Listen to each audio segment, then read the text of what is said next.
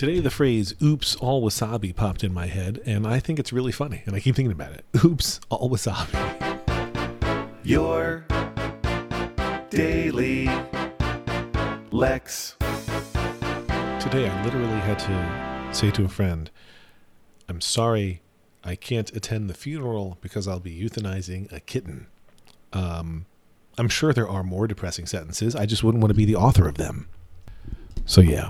Um, almost exactly a year ago, two days shy of a year ago, we successfully rescued these kittens who now live with us, uh, Allie and Lucy, sisters. And you know, when you rescue kittens, you got to get them tested and examined, and medicines and shots and all those things. And they detected FELV, which is the feline leukemia virus, in both. Well, actually, they detected it in one cat, and they didn't test the other cat for that. And they said it's so contagious that we're sure both have it the one spoiler is we still don't know actually if the second cat has it, but the second cat's health is fine.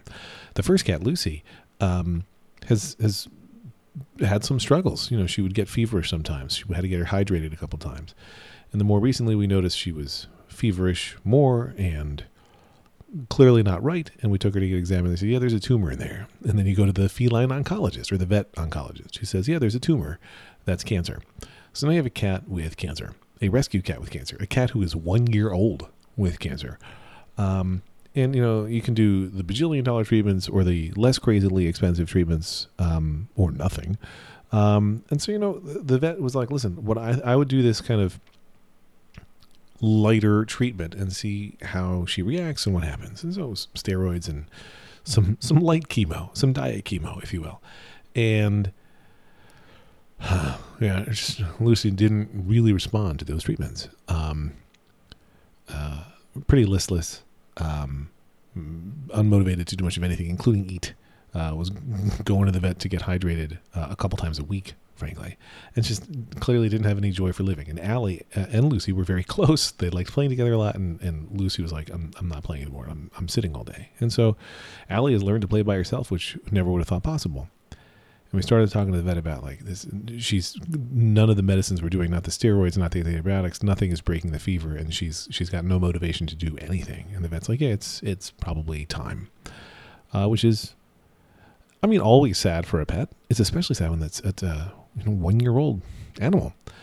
And I was mentioning this to a friend while I was in uh, California for work, and this friend also happens to be a dog rescue person, runs a, a dog rescue nonprofit, and she had suggested you should do in home uh, euthanasia because our cat, like most animals, hates going to the vet.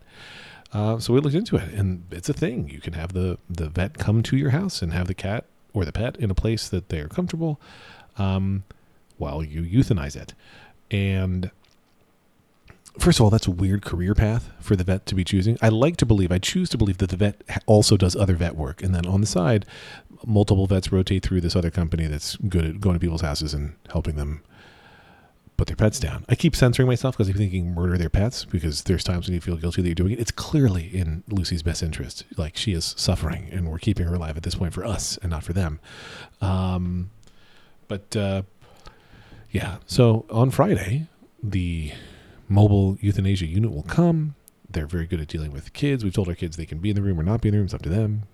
I don't know what they'll choose. My guess is at least one and probably three will choose to be present and the cat will uh, go to sleep, and that'll be that. Super depressing, super morbid. Not a fun topic for today, but what are you going to do? Can't always have them be fun. Um, I mean, you could, but it's your daily Lex, and Lex isn't fun 100% of the time. It's probably like 97%. Uh, so super sad morning Friday. So get for, look forward to that. Um, we'll try not to talk about it on Friday's episode because at some point I'll want an escape. Um, but yeah, depressing, sad, curious to see how Allie will do in the New World Order. Um, and it's funny the things that can depress you, like the subscribe and save for cat food is probably twice as much as we need. And so as you're reducing it while Lucy is still alive, but knowing what her future holds, that can get you. I hate the expression right in the fields, but that's what my brain wanted to volunteer. Anyway, have a great Wednesday. Better than mine if you can, and we'll talk again soon, I'm sure. Like tomorrow. Lex.